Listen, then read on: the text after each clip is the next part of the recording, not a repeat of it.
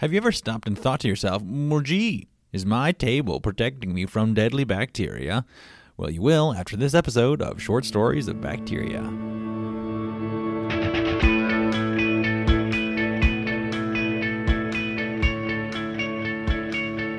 You know, I think it can be relatively easy sometimes to forget the fact that we are totally and utterly surrounded by bacteria. Bacteria are all over us, they are inside of us, they're all over the place. We interact with them with pretty much everything that we touch. Um, and that includes things like our tables, that includes things like our furniture. And you know, sometimes I think it's really worrisome, or people can get worried about the fact that, oh my gosh, is there some way that there could be deadly bacteria all over my table or something like this? Um, especially all the germaphobes out there can be sometimes things that you are really worried about. Um, so, might be interesting to think about the idea that your table, the type of table that you're using, might actually be able to protect you from certain types of bacteria. We're going to get into that in two seconds, but first, I wanted to say welcome each and every single one of you guys to the podcast, Short Stories of Bacteria, with your host, Dr. K. I am Dr. K, and I'm here to lead you on this wonderful adventure as we investigate the lives of the tiny and infamous, that is, of course, the incredible, the adorable, the amazing, the the infuriating, the incredible bacteria. Um, welcome to the podcast, everybody. Thanks so much, everybody, for tuning in. If this is your first time, don't forget to hit that follow button. Um, if this is your second time, or if your first time as well, don't forget to hit that share button. You can share this podcast with all of your friends and family. Don't forget to give us a five star review. Very, very excited for a bunch of cool stuff on the horizon for the podcast. So stay up to date with that. Also, if you want to stay up to date with our currently defunct um, Instagram page, that is in the show notes, but that is also going to be getting a facelift as well. So so many fun things on the horizon.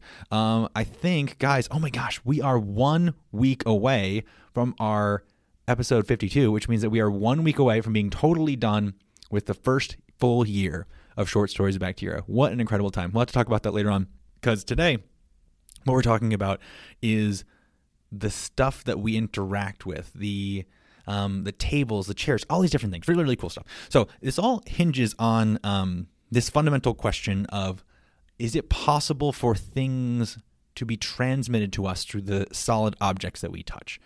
Right? Um, is it possible for us to pick up bacteria, viruses, fungi, all these different things? Is it possible to pick these up from the solid things we touch? And as we mentioned at the top of the podcast, it is totally possible for you to pick up stuff from solid objects that we're interacting with. Right? There's bacteria all around us. Whatever you're listening to, if you're listening to this with headphones, they are bacteria all over the little headphones. They're currently in your ears. Um, if you're scrolling through on the phone you should be paying attention to the podcast, you are definitely getting bacteria on your fingers from your phone, stuff like that. They're all over the place, right? And it's not just things like that. It's like our furniture. It's like doors. It's if you ever want to do something really, really gross, um, but also kind of cool. Take like a little agar plate, little jelly agar plate, and then touch it against your own doorknob, or or the really really gross spots. Touch it on like um uh, a little elevator button or something like this. We are totally overrun with bacteria. They're all over the place. Now, this starts to become a problem when we start thinking about dangerous bacteria. Now, again, not all bacteria are dangerous. They're, the pathogenic bacteria are just a small, small, small subset of all the different types of bacteria out there. But sometimes people can get concerned about the fact that there's tons of bacteria, or maybe it's possible that some kind of pathogenic bacteria could um, could infect you via your table or via your elevator button or via your doorknob, stuff like that. Um, this can totally be a problem during flu season. Right now, we are knee deep in the flu season here. There is flus and COVIDs all over the place, right? Um, and it was a huge deal, you may recall, during the COVID 19 pandemic, right? There were people who were worried about COVID um, being attached to different things like cardboard boxes or or metal surfaces, things like this. I remember there was a there was a whole t- um, there's a whole period when we were all concerned about how long is it that COVID can last on this particular surface. So, what kind of surface um, would be better, right? And that actually leads directly into our question for today: Are there some types of materials that are more or less susceptible to bacterial colonization than others? Um, and as a result, are there some materials that are better or worse when it comes to um, repelling bacteria? Now, again, I want to put the caveat on this just because something is better at blocking bacteria or stopping bacteria from growing doesn't necessarily mean that it's better. It just is something to take into the calculus when you're deciding, oh, okay, what do I want to do? What type of material do I do I want to use? Because remember, we're not going to totally escape bacteria. The question is, which of these materials is better at transmitting bacteria? Okay, so that's the fundamental question. Is there some type of material that would be better um, that we could use in like our everyday life that would be better for preventing bacteria from colonizing? Now, this um, is where I want to introduce. There's this really really cool group found in Finland at the University of University of Helsinki. I think maybe we've looked at these guys before. Um, anyway, the University of Helsinki, very very cool group. Um, they do a bunch of really cool research, and what they were doing, their whole point of this particular paper that came out just a just a couple of months ago, actually, um, what they were doing is they were looking at different surfaces and they were seeing which one of these were best at warding off bacteria, which was best at preventing bacteria from actually colonizing right? So like a whole bunch of different types of surfaces. First of all, they were looking at different types of treated wood. They were looking ty- at different types of untreated wood. And then they were also looking at other types of just kind of random surfaces. We're th- talking things like laminate, we're talking things like cork, um, we're talking things like just metals, things like this. Um, so now this is very, very cool. Now, one might think, actually, just if you think about it for two seconds, one might think that wood actually would be doing would do a really, really good job at preventing um, bacteria from growing, right? And you know, that actually makes a, a certain amount of sense. Um, there's a whole bunch of, after all, plants have to interact with bacteria just like everyone else. And as a way of preventing themselves from being overrun by bacteria, a lot of wood will, or a lot of trees and wood in the trees, right? Th- those will generate antibiotics, right?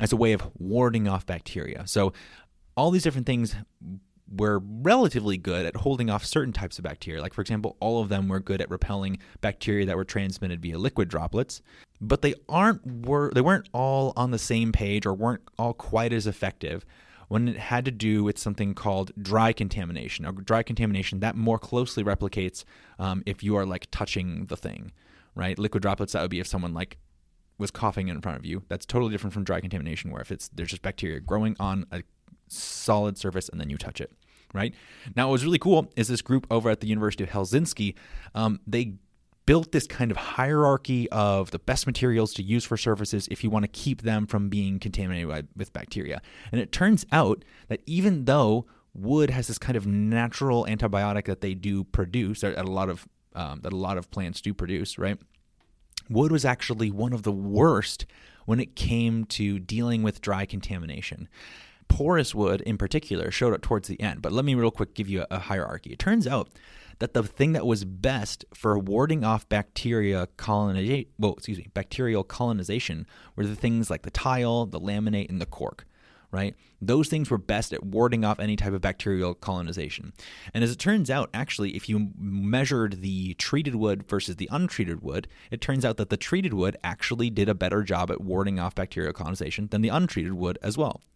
It probably, obviously, has something to do with the treating process. It's something we're not going to jump into right now, but it's another another step on the hierarchy. So first of all, we have like the tile, the cork, the laminate. Next, we have treated wood, and then finally, if you look at the untreated wood, there is also subsets within this as well.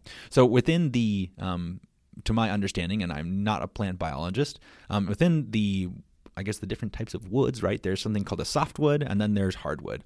And then hardwood would be things like your oak, uh, walnut. There's some other types of trees in here, but the softwood would be what I'll call like the most kind of the most popular types of wood. So you're talking things like cedar, um, fir trees, like pine trees, all these different types of um, what I would colloquially call just like normal tree wood.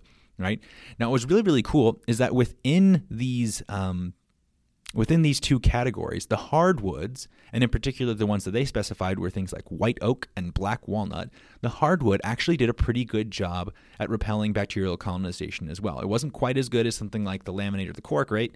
But it did a much better job than something like the softwoods. The softer woods, like the cedars, the firs, the pines, those had about twice as much bacterial colonization as the hardwoods did. So they were really, really effective at allowing bacteria to grow and then just letting them spread around on their surfaces. So that's very, very cool. So if we wrap up, let's put a an actual hierarchy together, right? So first of all, if you ever want to reduce bacterial colonization, if you're making a table one day, and I know there's a whole bunch of table making or a, a people who love to make table maker lovers. I think that there's a whole bunch of people who love to make tables out there, right? And so now we have this really good hierarchy of materials if you want to start um, making a table that's going to be resistant to bacterial colonization. Number one, um, use some kind of treated material. I'm thinking like a treated wood or something like um, cork or something like laminate, something like that, right? If you don't want to use that treated material or that more, I'll say, unconventional um, material, right? If you want to have some kind of wooden table, and you want to prevent bacterial colonization, use something like a hardwood. Again, we want to emphasize like the white oak or the walnut, something some kind of hardwood, right? Something that's not particularly porous, because that's going to also repel bacteria better than the last but not least, the softwood. So if you really like having bacteria on your table, um, grab yourself a softwood table. Now, again, um, just because that one is better than pre- at preventing colonization than the other doesn't mean that there's going to be no bacteria present at all. There's going to be tons of bacteria present on all these things all the time. But if you're wanting to do something that's better at preventing colonization, use that hardwood, use that treated wood, use the, the cork table. Imagine a cork table. That'd be super, super cool. Um, it'd be very light. But anyway, um, it was a super cool paper it's another incidence of how bacteria are totally ubiquitous in our environments and how it doesn't really matter how hard you try, you're going to be interacting with bacteria. But it is pretty neat to point out how our everyday materials, everyday materials that we run into every single day, will influence the types of bacterial populations that we that we run into. Um, anyway, guys, uh, that is all I have for you today. Thank you so much for tuning in. Hope you guys learned something. I had an absolutely wonderful time. Hope you guys did as well. And I'll see you guys again next week on another episode of Short Stories of Bacteria.